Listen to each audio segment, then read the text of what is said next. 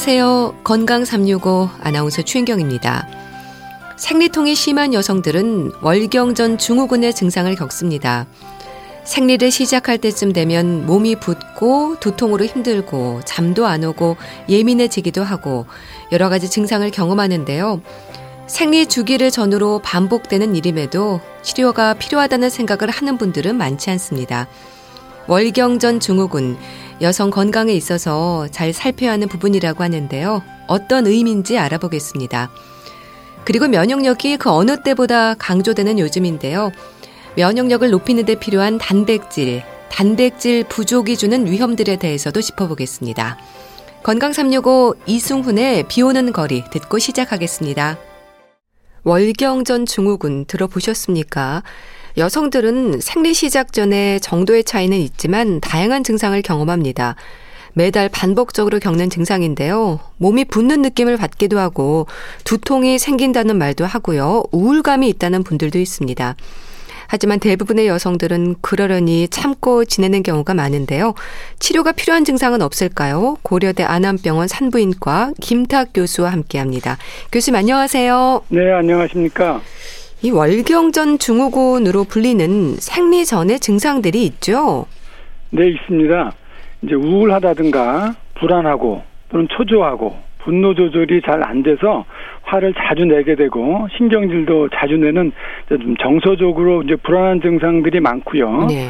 신체적으로는 몸이 부어서 체중이 이제 잠시 증가한다든가 또는 두통, 유방통, 근육통, 그리고 이제 배가 더부룩하기도 하고 피로감과 불면증 같은 증상들이 나타납니다. 네.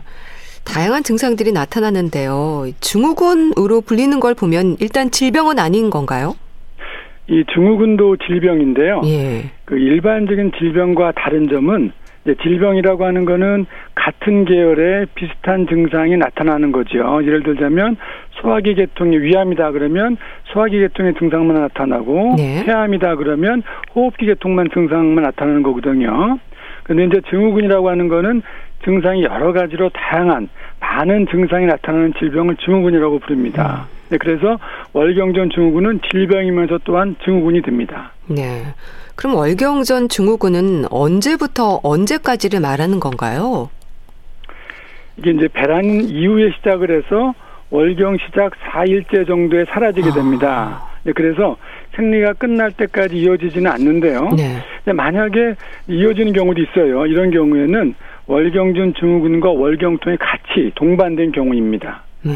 그럼 흔히 말하는 생리통과는 조금 다르게 이해해야 되는 겁니까? 네, 그렇습니다. 생리통은 생리와 연관이 되어서 생리가 시작되면서 통증이 오는 것이지만요. 네. 월경전 증후군은 생리랑 연관이 있는 게 아니고요.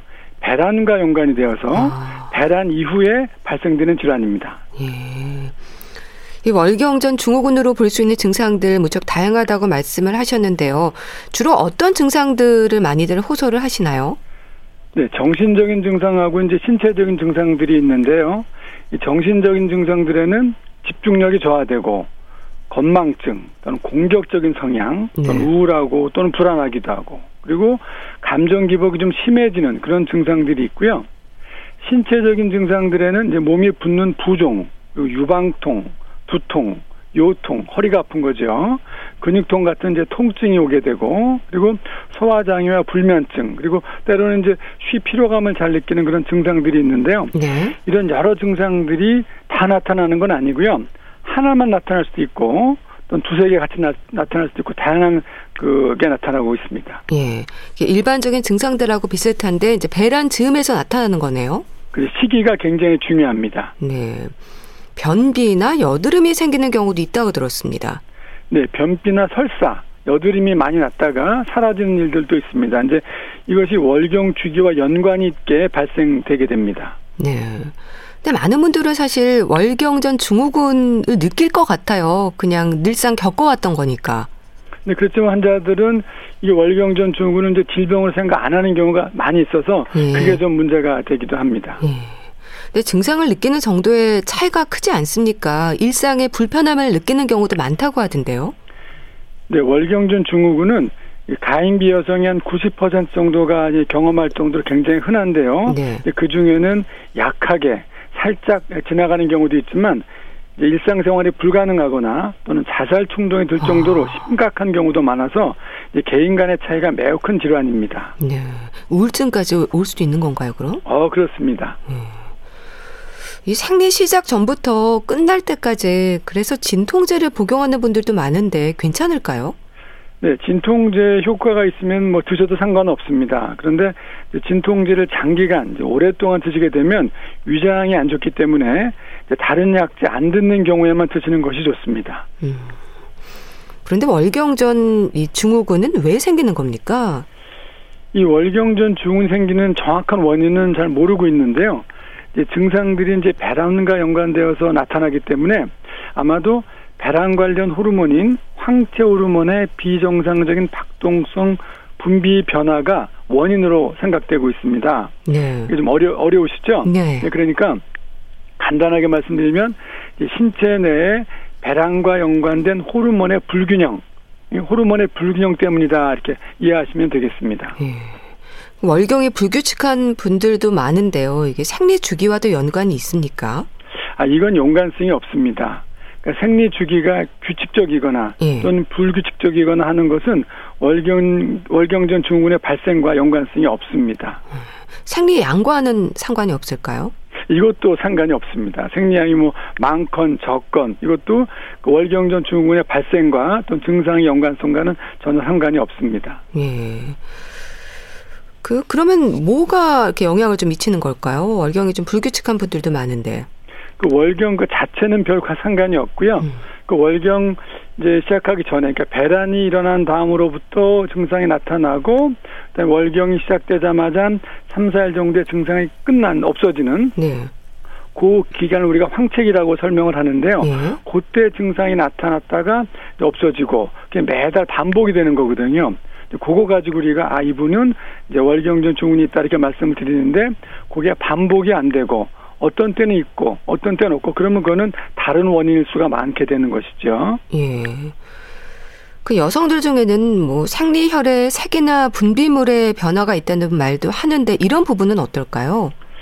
안타깝지만 이것도 연관성이 없습니다. 그러니까 여성이 생리양이 많고 적고 뭐 규칙적이지 아니다 이런 것도 관계없고요. 또 이제 생리 색이 뭐 빨갛다 까맣다 뭐 이런 거 있을 수도 있고 또 분비물이 뭐 양이 많다 적다 여러 가지가 있을 수가 있는 거지만 그런 것들이 이 월경전 증후군과 연관성은 없습니다. 네. 그러니까 출산 후에 생리통이 없어졌다는 말도 하는데 이 월경전 증후군도 뭐 출산하고도 연관이 있습니까? 요거는 출산하고는 연관이 없습니다. 방금 말씀하신 대로 음. 월경통, 생리통이라고 하는 거는 출산을 하게 되면은 생리통의 한 반 정도가 사라지죠. 음. 그왜 그러냐면 그 자궁에 있는 신경세포들이 이제 임신하게 되면 이제 임신이 커지니까, 자궁이 커지니까요. 한 10배 정도로 커지게 돼 있거든요. 그러면서 신경이 잘려 나가기 때문에 아. 신경세포가 끊어져서 통증의 반 정도 사라지는데요. 네. 이 월경전 증후군이라고 하는 거는 그 월경과 관계된 질환이 아니고 배란과 관계된 거기 때문에 배란은 주로 난소에서 일어나는 거거든요. 네. 그렇기 때문에 출산과는 관계가 없습니다. 네. 가족력은 어떻습니까? 월경과 관련해서는 어머니의 영향을 받는다는 말도 많이 하거든요. 네, 이것은 일부 관련이 있습니다. 네. 그러니까 우리가 이제 월경전 증후군의 심한 상태를 월경전 불쾌장애라고 따로 분류해서 치료를 하는데요.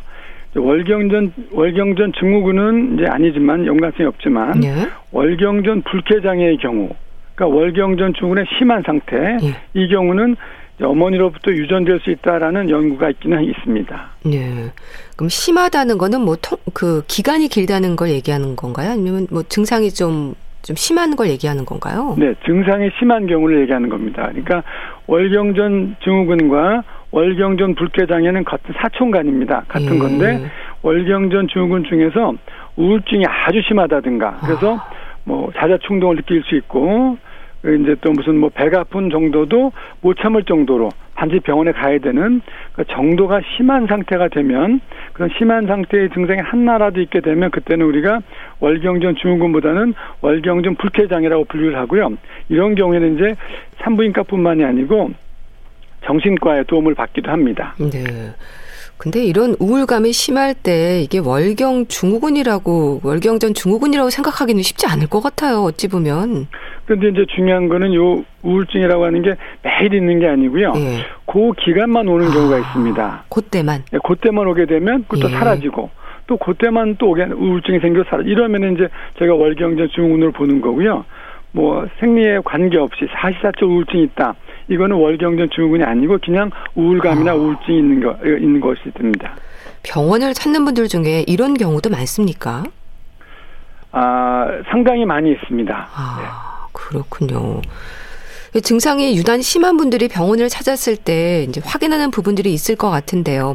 뭐 문진부터 검사까지 여러 가지 방법들이 있겠죠. 그렇죠. 이제 증상이 다양하기 때문에 어떤 특정 증상 유무 가지고 진단을 내리지는 않고요. 네. 증상이 나타나는 시기, 제가 여러 번 강조했지만 언제 나타나느냐, 음. 그리고 언제 사라지느냐, 그리고 이게 매달 반복적으로 나타나느냐 이런 어, 반복적으로 월경과 확실히 연관이 있을 때 진단을 내리게 됩니다. 어, 월경전 증후군은 이제 혈액 검사 같은 검사실 검사로는 이제 진단하진 않고요. 네. 반드시 월경과 관련 있는 주기적으로 나타나는 그런 반복적인 증상으로 이제 진단을 내리는데요. 검사를 하는 경우도 있어요. 네. 검사는 다른 질환과의 감별 진단을 위해서 혈액을 통한 이제 호르몬 검사를 실시하기도 합니다. 예. 근데 병원을 찾을 정도면 아주 심한 상태인 분들도 많을 것 같은데요. 일단 문진이 참 중요하겠어요. 본인의 불편감 같은 것도요. 그것이 이제 가장 중요한데요. 사실은 환자분들께서 이제 월경전 증후군 오시는 경우는 그렇게 많지 않고요. 예. 혹시 다른데 병이 있지 않나 알고 오시는 분들이 계세요. 이런 아. 증상들로. 네. 그럼 저희가 이제 문진을 해보면 이제 얘기를 들어보면 아 요게 아, 매달 주기적으로 반복되는구나라는 걸 알게 되면 예. 그러면 이제 우리가 월경전 증후군이라고 진단을 내리게 되고요. 그런 게 아니고 계속 있다. 그러면 이제 다른 질환을 이제 생각하게 되는 것이죠. 예. 그러면 월경전 증후군에 대한 검사 중에 다른 질환이 발견되거나 하는 일도 있습니까? 뭐 자궁 내막증의 위험 신호일 수도 있다는 말도 있던데요. 네, 맞습니다.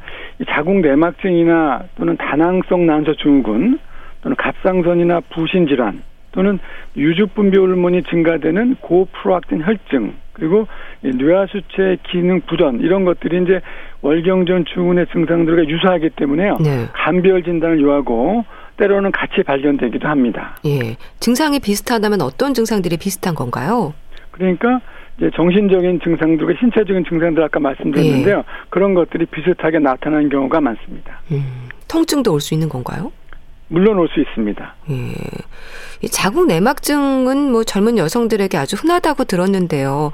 그렇다면은 이 젊은 여성들이 특히 월경전 증후군이 좀 많다고 볼 수 있을까요?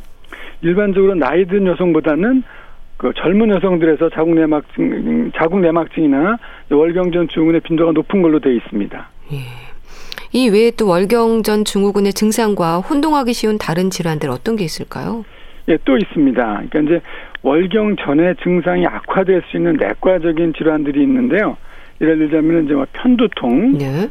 천식 또는 발작, 어, 또는 과민성 대장염, 당뇨병도 들어가고요. 예. 알레르기 그리고 이 자가 면역 질환들도 혼동이 될 수 있기 때문에 네. 감별 진단이 반드시 필요합니다. 예. 편두통, 천식, 뭐 대장염 이런 것들은 잘 구별하기 힘들겠어요. 근데 이런 것도 이제 음. 두통도 오고요. 네. 호흡 곤란도 오고 또는 설사와 뭐 변비스 같은 것도 같이 오기 때문에 네. 이런 것들도 이게 월경전 증후군인지 아니면 이런 질환인지는 이제 주기적으로 반복되는지 안 되는지 그게 중요한 포인트가 되겠습니다. 네. 그러니까 배란 즈음에 이 증상들이 나타나야 한다는 거죠. 그- 그랬다가 생리가 시작돼서 한 3, 4일 정도 지나면 이제 없어져야 되는 겁니다. 네. 근데 안 없어지고 계속 간다. 그러면은 이런 질환들의 가능성이 많은 거고요. 없어졌다. 그리고 다음 달에 보니까 또 생겼다가 아. 또 없어진다. 이렇게 이제 반복되게 되면 아 이거는 월경전 증후군이구나 이렇게 우리가 판단을 하고 있습니다. 네. 아주 흔하다고 말씀하셨는데 어찌 보면 전신 증상이라고도 볼 수 있겠네요. 그렇습니다. 이 전신 증상이기 때문에요. 그래서 특히 이제 환자분들이 이 월경전 증후군에 대한 개념이 많지 않으셔서요. 네. 이렇게 이제 이런 증상이 있을 때 본인이 아 내가 월경전 증후군 있구나라고 생각하는 게 아니고 다른 질환이 있지 않나 예. 이게 오시는 경우가 많이 있습니다. 음. 저희가 진단해 보면 아 이제 월경전 증후군인 경우도 많고 네. 이게 아까도 말씀드렸지만 전체 여성의 한 90% 아. 80% 이상 이런 증상을 갖고 있기 때문에요. 예. 경하고 심하고 이런 게 차이가 있는 거지 대부분의 여성들은 갖고 있다고 보셔도 됩니다. 음. 네, 그런 경우에 경한 거는 그냥 넘어가도 되지만 네. 심해서 뭐 일상생활이 불편할 정도가 되면은 이제 또 치료를 반드시 받으셔야 됩니다. 네. 이 월경전 증후군의 치료는 그럼 증상 완화인 겁니까? 뭐 생활 습관이나 스트레스를 조절하는 것으로도 효과를 기대할 수 있다고 하던데요. 그러니까 일반적으로는 가장 중요한 거는 이제 그 스트레스 같은 걸 줄이고 생활 패턴을 바꿔보는 게 가장 좋은 걸로 되어 있습니다. 그러니까 그 모든 그 월경전 증후군의 치료 원칙은요. 네. 증상 완화에 초점이 맞춰져 있습니다. 그래서 증상이 이제 경한 경우는 경우에는 일단은 이제 일상생활에 나타날 수 있는 이제 커피를 좀 줄이고 네. 뭐술 담배는 당연히 안 하셔야 되고요. 또 이게 짠 음식에 좀 악화되는 경우가 있습니다. 그래서 음식을 좀 부, 싱겁게 저 드시고요. 또 규칙적인 운동이나 아, 스트레스 같은 걸 줄이는 것이 효과가 있는 걸로 되어 있습니다. 네. 스트레스하고도 연관이 있군요. 예, 스트레스는 뭐 모든 병에 다 음. 근원이긴 한데요. 예. 특히 월경전 증후군이 있는 경우에 스트레스를 많이 받으면 증상의 정도가 좀 심해지게 돼 있습니다. 예.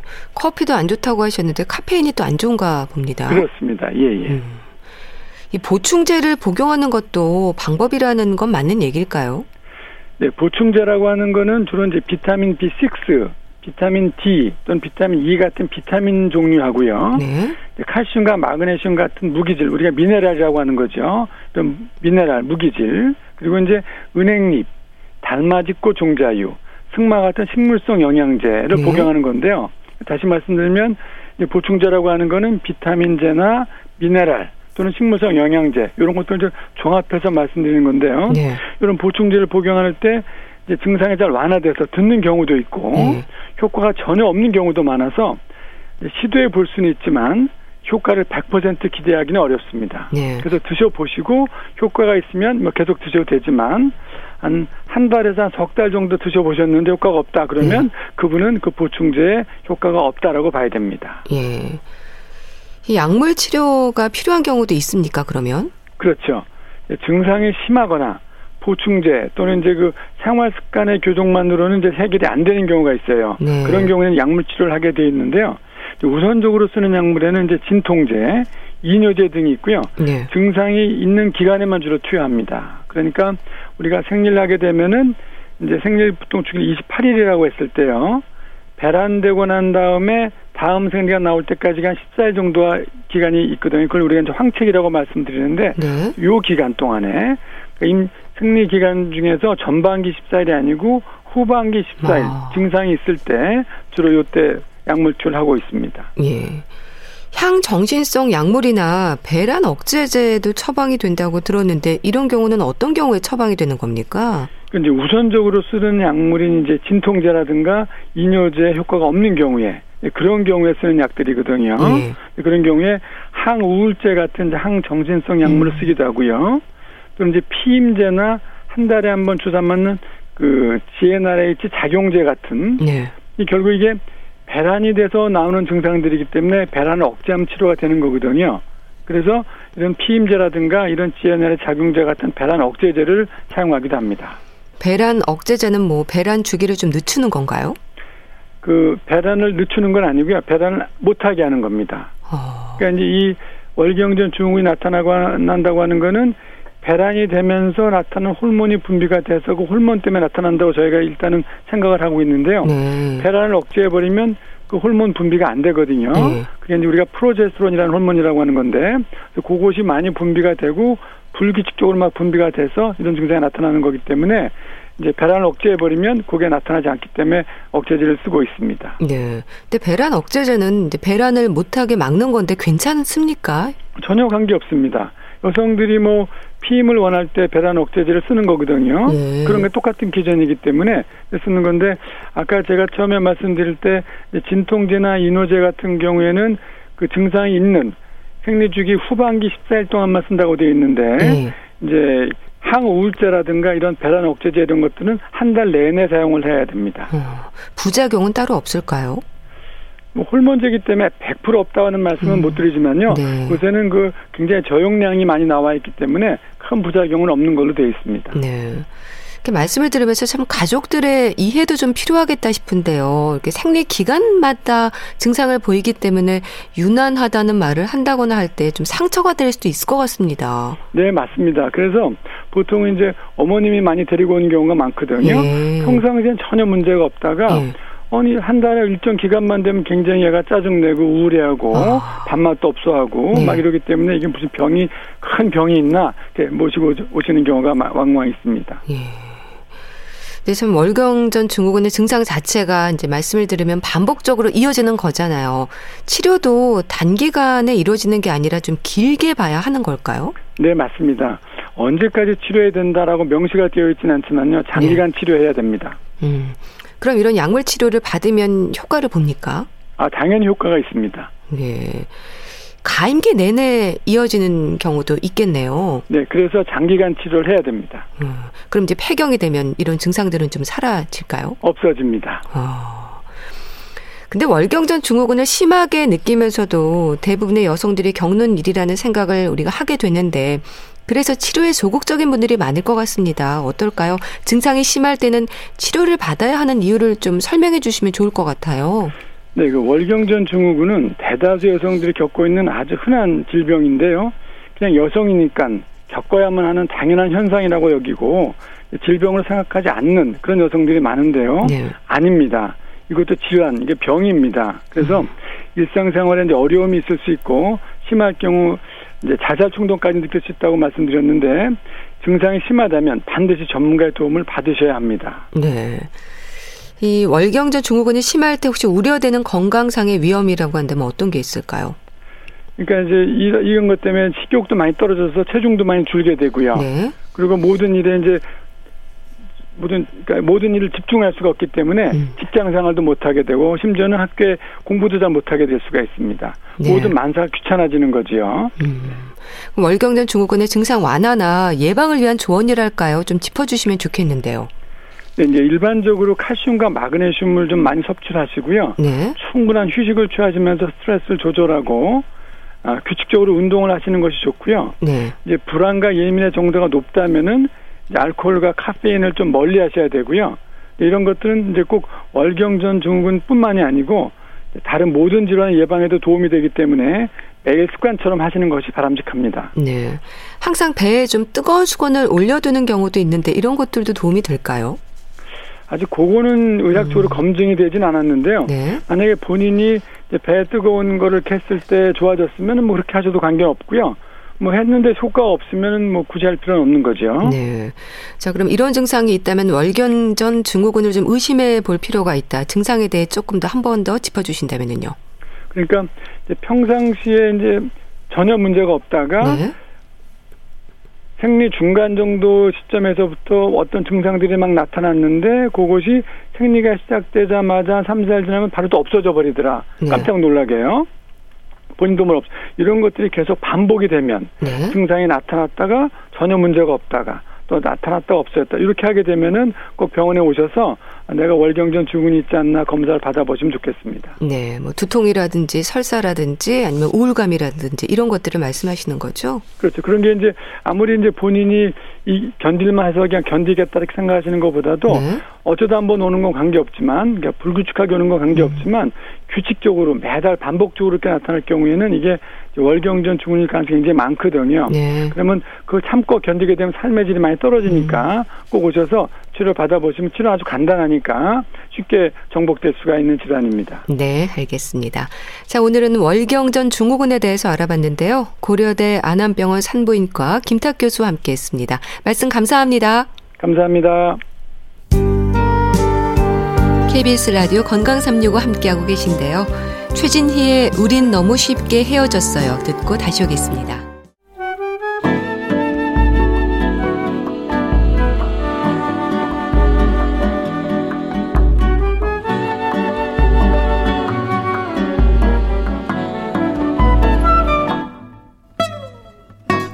건강한 하루의 시작. KBS 라디오 건강 365. 최윤경 아나운서의 진행입니다. 면역력에 대한 관심이 높습니다. 그리고 면역력을 얘기할 때 늘 강조되는 영양소가 단백질이죠. 단백질이 부족하면 감염 질환에도 취약하다는 말을 하는데요. 단백질 섭취 잘 하고 계신가요? 분당 재생병원 영양내과 백현욱 교수와 함께합니다. 안녕하세요. 네, 안녕하십니까. 네, 교수님. 단백질 결핍은 감염 질환의 위험을 높인다는 말을 합니다. 그렇습니까? 단백질의 역할을 한번 생각해 보면요.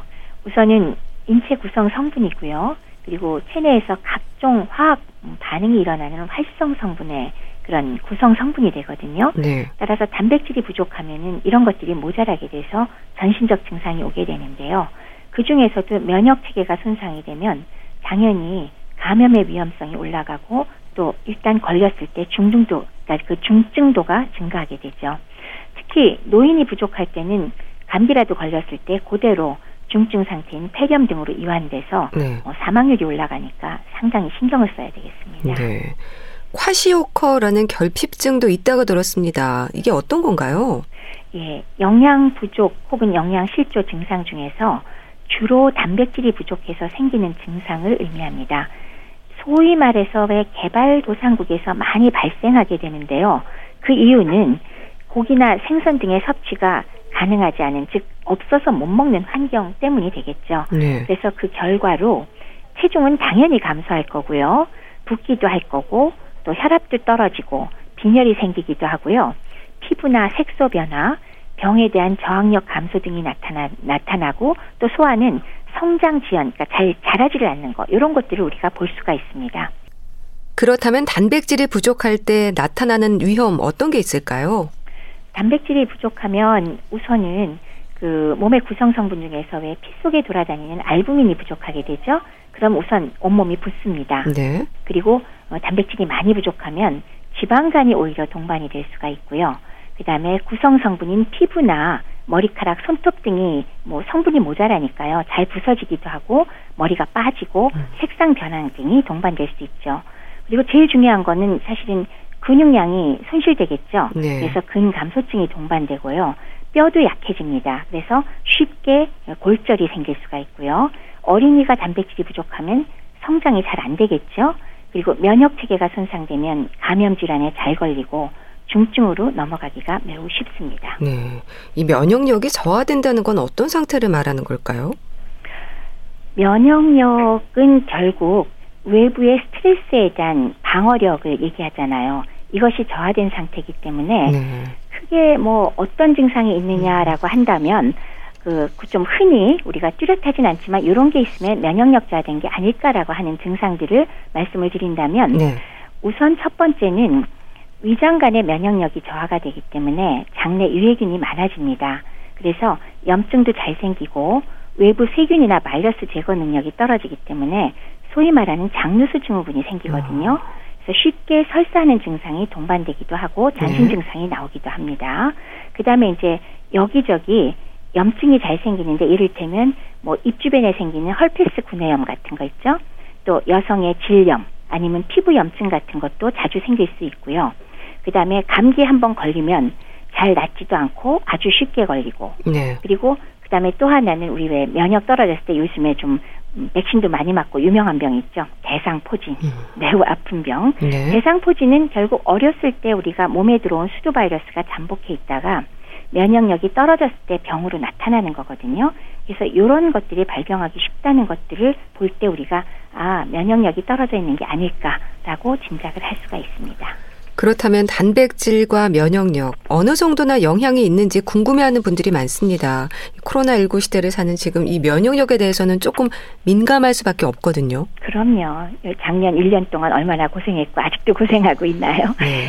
단백질이 몸의 구성 성분을 이루고 있기 때문에 질 좋은 단백질이 충분하지 않으면 면역 세포를 만들어내는 흉선이나 비장이나 임파선 자체도 기능이 저하되고 외부에서 균이나 바이러스가 침투해도 면역 반응 당연히 제대로 일어나질 않겠죠.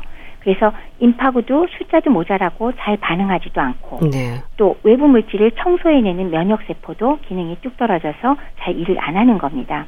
그리고 장 세포가 약화가 되니까 장 면역력이 저하되니 장내 독소와 세균이 혈류로 직접 들어가서 만성 염증을 유발하고 여러 가지 질환으로 이어지는 그런 결과를 얻게 되죠. 예. 이 단백질 결핍이 주는 감염 질환의 위험이라면 주로 어떤 질환들을 말하는 걸까요? 어, 말씀드렸듯이 장 면역 저하, 장 누수 증후군, 장내 유해균 증가가 있기 때문에 설사나 복통 등의 위장 증상뿐 음. 아니라 전신적인 여러 가지 만성 염증이 생길 수 있습니다. 그러니까 즉 장내 독소 유해균이 혈류를 돌다가 폐렴이나 췌장염이나 담낭염이나 신우염 등을 일으킬 수도 있고 네. 어디든지 중증 문제를 일으킬 수가 있고요. 그다음에 뭐 잦은 감기, 뭐 헐페스 염증, 대상 포진, 뭐 피부염 같은 것 이런 것들은 다 생길 수 있는 그런 결과가 되겠죠. 네. 단백질이 부족하면 실제로 면역 세포의 수가 감소하는 겁니까? 네. 그 면역 세포를 만들어내는 흉선이나 비장이나 편도, 장점막 등이 퇴화되니까 이곳에서 만들어내는 숫자도 감소하고 네. 기능도 저하되게 되죠. 네. 그암 예방을 위해서 채식만 고집하는 분들도 있습니다. 근데 또 양질의 단백질이 암 예방에도 필요한 부분이지 않을까 싶어요. 정확합니다. 단백질은 인체 구성 요소라고 말씀드렸어요. 그리고 또 모든 생체 반응 통제의 필수인 영양소고요. 근데 이 단백질은 20개의 아미노산으로 되어 있습니다. 네. 그 중에서 9개는 인체 내에서 만들지 못하고요. 반드시 외부에서 공급을 해줘야 돼요. 즉 먹어야 한다는 얘기죠. 이런 걸 필수 아미노산이라고 합니다. 근데 이런 필수 아미노산을 모두 함유하고 있는 식품을 섭취해야 인체, 인체가 유지가 되는데 이런 것들이 바로 육류나 닭이나 달걀, 생선 이런 것들이 완전 단백질이라고 불리고 여기에 속하는 게 되겠죠. 네. 그리고 또 하나 더 한다면 비타민 중에서도 B12는 육류에만 함유되어 있지 식물성이 없거든요. 따라서 채식만 하면 이것 역시 문제가 생기기 때문에 이런 질 좋은 양질의 단백질은 암 예방이건 건강 유지에 필수라고 할 수 있습니다. 네. 실제로 고기는 잘 안 드시고 채소만 고집하시는 분들도 많으시죠? 그럼요. 그런 경우에 지금 말씀드렸듯이 그 완전 단백질이 부족한 것도 문제가 되고 비틀브가 부족한 것도 문제가 되고 그거 외에도 아연이나 뭐 철분이나 어 이렇게 왜 그 동물성 식품에 들어 있는 어, 있어야지 흡수율이 높은 무기질들이 있거든요. 네. 그런 것들도 식물성 채식만 하실 경우에는 부족하게 될 가능성이 매우 높습니다. 네. 그럼 양질의 단백질이라고 한다면 어떤 음식들이 있을까요? 뭐 소고기만 의미하는 건 아닐 텐데요. 그렇죠. 그러니까 육류에는 물론 소고기도 들어가고요. 거기에 뭐 돼지고기도 들어가고 그 외에 닭고기도 들어갈 것이고 계란도 있고 생선도 그렇고 전부 다 양질의 단백질에 속합니다. 어, 여기에 비하면 이제 콩이나 채소 단백질은 상대적으로 그 필수 아미노산이 부족할 수 있기 때문에 네. 불완전 단백질이라고 할 수 있겠습니다. 네. 돼지고기도 양질의 단백질일 수 있네요. 그러면요, 양질의 단백질에 속할 뿐더러 돼지고기는 또 특히나 비타민 B1이 소고기에 8배나 들어있다고 와. 합니다. 그래서 실제 뇌 건강, 신경 근육 건강에 네. 상당히 도움이 되기 때문에 완전 단백질일 뿐더러 굉장히 그 효과적인 어, 동물성 단백질 급원이 된다고 생각이 듭니다. 네. 그러니까 너무 기름진 부분을 빼고 드시면 되시겠네요. 그렇죠. 포화지방을 염려해서 기름만 좀 빼고 그리고 드시면 돼지고기는 아주 양질의 단백질 급원입니다. 네. 면역력을 높이는 단백질 식단도 궁금합니다. 뭐 생선, 고기, 나물, 김치 그런 섭취가 또 중요할 것 같은데요. 음, 식단 중요하죠. 지금 말씀드릴 고른 섭취 가장 좋겠고요. 네. 양질의 단백질로는 방금 말씀드렸듯이 육류나 생선, 계란, 닭 등에서 이제 하나 골라서 드시면 되는데 그 중에도 돼지고기는 비타민 B1도 많고 네. 그리고 아연이나 B6나 셀레늄 함유량도 높아서 단백질과 함께 면역력 증강에 아주 좋은 식품이 되겠습니다. 그리고 만약 생선을 선택을 한다면 고등어를 좀 저기 그 추천하고 싶네요. 고등어요? 네. 음. 면역력 강화 목적으로 오메가3 지방산이 아주 많잖아요. 네. 그러니까 양질의 단백질 급원이면서 동시에 오메가3 지방산의 급원이기 때문에 음, 염증도 완화시키고 감기, 독감으로부터 폐를 보호하는 그런 효과도 있을 수 있죠. 또 만약에 밥의 경우라면은 흰쌀밥보다는 현미를 제가 추천하고 싶고요. 예. 현미에는 옥타코사놀이나 베타글루칸 그리고 비타민 B군, 감마 오리자놀 등이 풍부해서 역시 이것 역시 면역력을 돕는 식단이 될 것이고 그리고 향신료로서는 우리가 뭐 워낙 많이 사용하니까 마늘의 알리신 성분이 예. 면역력 증강 성분으로 아주 유명합니다. 그리고 마지막으로 채소류로는 말씀 주신 김치, 나물 등을 곁들이면은 발효식품으로서도 유익균을 제공하고 그리고 풍부한 항산화제 성분이 있으니까 면역력 식탁에 매우 어울릴 것 같습니다. 네. 나이에 따른 단백질 섭취량도 있지 않습니까? 기준을 생각하면 끼니마다 단백질이 함유된 반찬을 한두 가지는 섭취해야 하는 거 아닐까 싶기도 한데요. 네, 맞습니다. 정상 성인은 체중 킬로그램당 보통 0.8g 정도면 뭐 충분하다고 보고요. 노인은 단백질 부족이 흔해서 조금 많이 한 킬로그램당 1.2g 정도를 권하고 있죠. 예. 특히나 노인들은 그 여러 가지 뭐 식성이라든지 냄새가 난다든지 식욕이 떨어지는 이유 등으로 거의 고기도 안 먹고 음. 그냥 맨밥에 김치만 드실 때 많잖아요. 네. 그렇기 때문에 특히나 노인들에게는 끼니 때마다 고기나 생선, 계란, 닭, 또 그게 아니더라도 두부 제품과 같은 그런 식물성 단백질이라도 그 중에 아주 조금이라도 몇 끼니 드시는 것을 어, 권하고 있습니다. 네. 실제 노인들의 경우에는 이 단백질 섭취가 부족한 경우가 많다고 들었습니다. 그렇습니까? 네, 노인의 경우는 우리나라 국민건강 영양조사 결과를 봐도 섭취량이 부족한 거 알 수 있고요. 네. 또 영양 지표를 검사해 봐도 그 결과가 역시 단백질 부족 영- 영양 불량의 빈도가 노인들한테 매우 높습니다. 그러니까 그 이유는 나이가 드시면 왜 식욕 저하가 동반될 때가 많으니까 단백질은 고사하고 열량 자체 섭취가 부족해질 경우가 매우 많습니다. 네. 따라서 굉장히 적극적으로 관심을 두고 예, 단백질 섭취가 가능하도록 도와드려야 한다고 하겠습니다. 네. 아무래도 면역력이 약한 노인들은 신경을 써야 할 텐데요. 근데- 근데 고기의 지방도 걱정이긴 하거든요. 조리법을 좀 달리하면 되는 걸까요? 그렇죠. 일단 육류를 드신다 그러면 우선 그 자체 포화지방 섭취도 우려가 되지만 네. 조리 방법도 사실 상당히 중요하죠. 예를 든다면 튀김 음식이 있다. 그러면은 사실은 튀김 기름 자체가 또 기름으로 열량이 올라가기도 하고 또 튀김 기름을 여러 번 사용하면 불포화 지방이 포화되기도 하면서 동시에 트랜스 지방이 생기죠. 그러면 이것들은 역시나 그 동맥경화나 질환들을 유발할 가능성이 높아지고 네. 기름 자체 열량은 비만을 유발할 수가 있잖아요.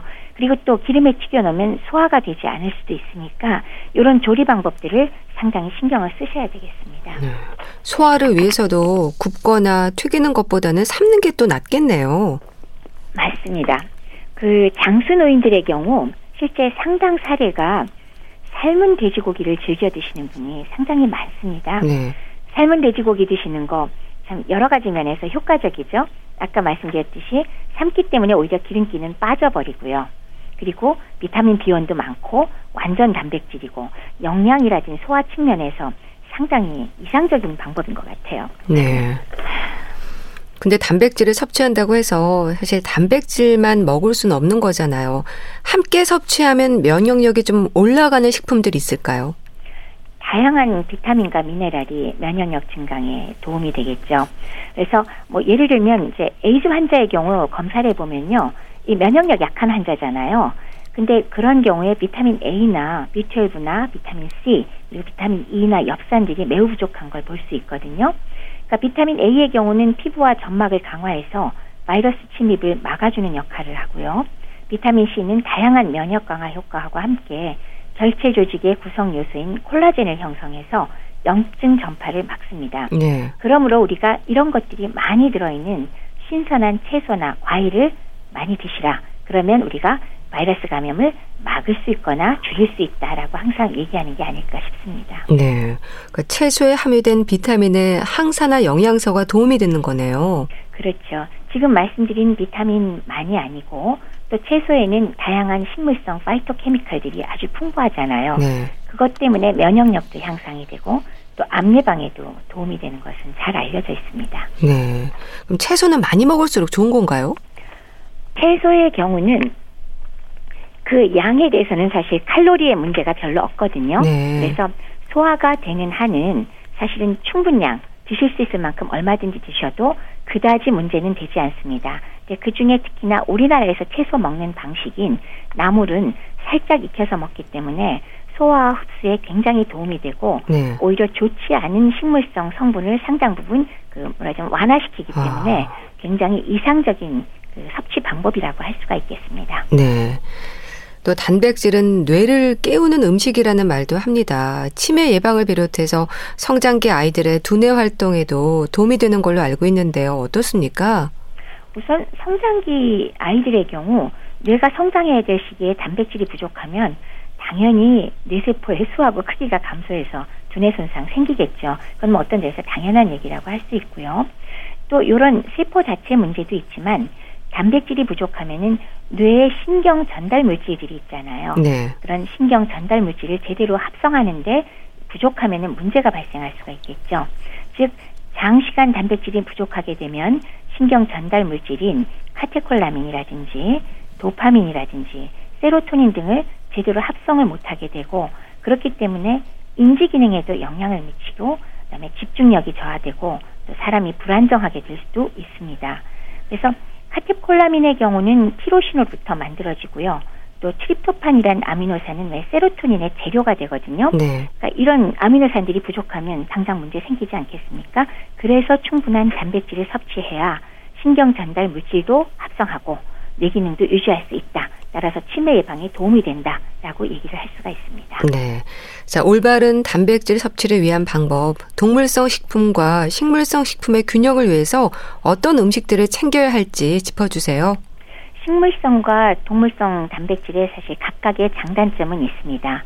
말씀드렸듯이요, 동물성 단백질은 필수 아미노산이 골고루 들어있는 완전 단백질이지만 문제점은 포화지방이 문제가 되죠. 네.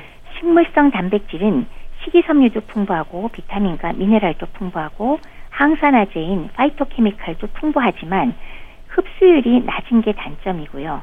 그리고 필수 아미노산이 몇 가지가 부족한 게 역시 단점이 되겠습니다. 네. 따라서 건강한 성인의 경우는 식물성과 동물성 단백질을 적절하게 섞어서 섭취하는 것이 바람직할 것입니다. 뭐 반반 섞어도 상관이 없고요. 뭐 소화가 좀 안 되는 거 감안해서 뭐 식물성 조금 더 먹겠다 음. 뭐 괜찮을 것 같아요. 네. 네, 노인의 경우는 아무래도 포화지방에 의한 여러 가지 만성 질환을 우리가 걱정을 하기 때문에 동물성 단백질 섭취량과 식물성 단백질 섭취량을 비교를 한다면 다소 동물성을 줄이고 식물성을 좀 더 드시는 게 낫지 않을까 싶고요. 어, 그런데 이렇게 말씀드린 또, 또 고기 안 드실까봐 네. 부디 채식만 하시는 밥과 음. 나물만 드시는 그런 노인들의 경우 신경 써서 어떤 종류의 단백질 식품이건 매 끼니마다 꼭 조금씩 반드시 드시도록 강조하고 싶습니다. 네, 알겠습니다. 자, 오늘은 단백질과 면역력에 대한 말씀 들었는데요. 분당 재생병원 영양내과 백현욱 교수와 함께 했습니다. 말씀 잘 들었습니다. 감사합니다. 네, 감사합니다. 이무송의 사는 게 뭔지 보내드리면서 인사드릴게요. 건강365 아나운서 최인경이었습니다. 고맙습니다.